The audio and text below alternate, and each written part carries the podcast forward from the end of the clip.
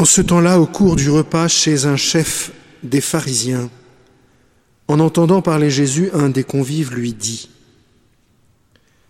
Heureux celui qui participera au repas dans le royaume de Dieu. Jésus lui dit Un homme donnait un grand dîner et il avait invité beaucoup de monde à l'heure du dîner. Il envoya son serviteur dire aux invités Venez, tout est prêt. Mais ils se mirent tous unanimement à s'excuser. Le premier lui dit J'ai acheté un champ et je suis obligé d'aller le voir. Je t'en prie, excuse-moi. Un autre dit J'ai acheté cinq paires de bœufs et je pars les essayer. Je t'en prie, excuse-moi.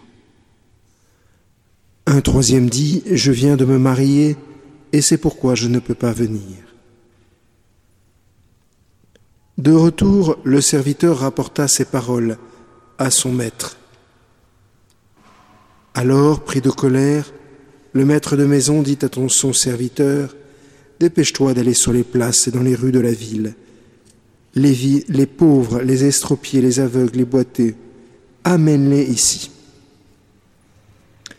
Le serviteur revint lui dire, Maître, ce que tu as ordonné est exécuté, et il reste encore de la place. Le maître dit alors au serviteur, Va sur les routes, dans les sentiers, et faites entrer les gens de force, afin que ma maison soit remplie.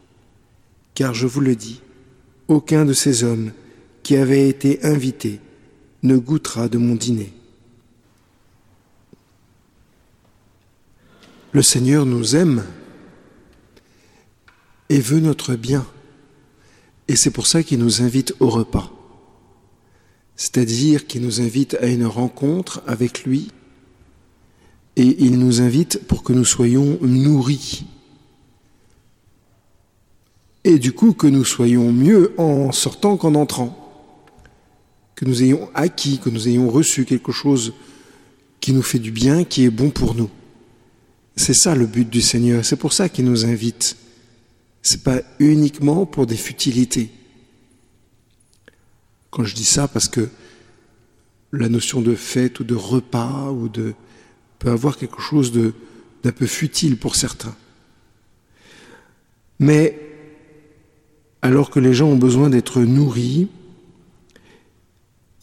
ils vont se créer des obligations, ou plutôt oui, ils se créent des obligations qui, d'après eux, les nourrissent davantage. Et c'est des obligations légitimes. Être nourri par ce qu'un champ peut produire. Être nourri par ce que cinq paires de bœufs peut nourrir. Être nourri par ce qu'une relation avec son épouse peut nourrir. On se crée des obligations légitimes alors qu'en fait, et c'est une autre vérité de ce texte, on a très bien entendu l'appel. Parce que les gens qui ont trouvé des excuses ont très bien entendu l'appel. Et ils, savent très bien d'où l'appel vient. Il me semble qu'il faut regarder à deux fois quand on refuse l'appel du Seigneur en présentant des obligations. Discerner entre deux biens est peut-être ce qu'il y a de plus difficile, et ça demande du temps. Peut-être que la première chose que nous pourrions accorder au Seigneur, c'est de ne pas tout de suite répondre non, j'ai l'obligation d'aller à mon travail, j'ai l'obligation de faire ceci ou de faire cela, mais peut-être simplement de temporiser je vais demander à l'Esprit Saint, je vais demander à la Sainte Vierge ce qu'il en pense, je vais demander à Jésus ce qu'il en pense, je vais attendre un peu pour pouvoir être influencé par la Trinité, pour pouvoir être influencé par mon ange gardien. Il me semble que on n'a pas toujours à répondre tout de suite, surtout quand on discerne, je le répète, entre deux biens assurément, le Seigneur nous donnera la grâce de faire ce, que, ce qui est juste et bon, même s'il y a un petit combat à la clé.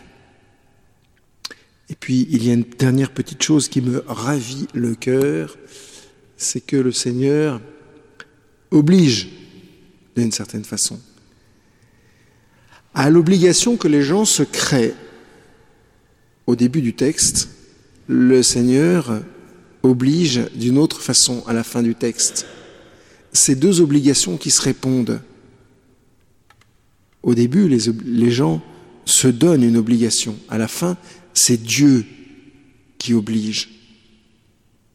Il me semble que nous pouvons faire partie aussi de ceux que Dieu oblige à participer au banquet. Demandons cette grâce au Seigneur de savoir saisir le temps où il agit pour nous. Amen.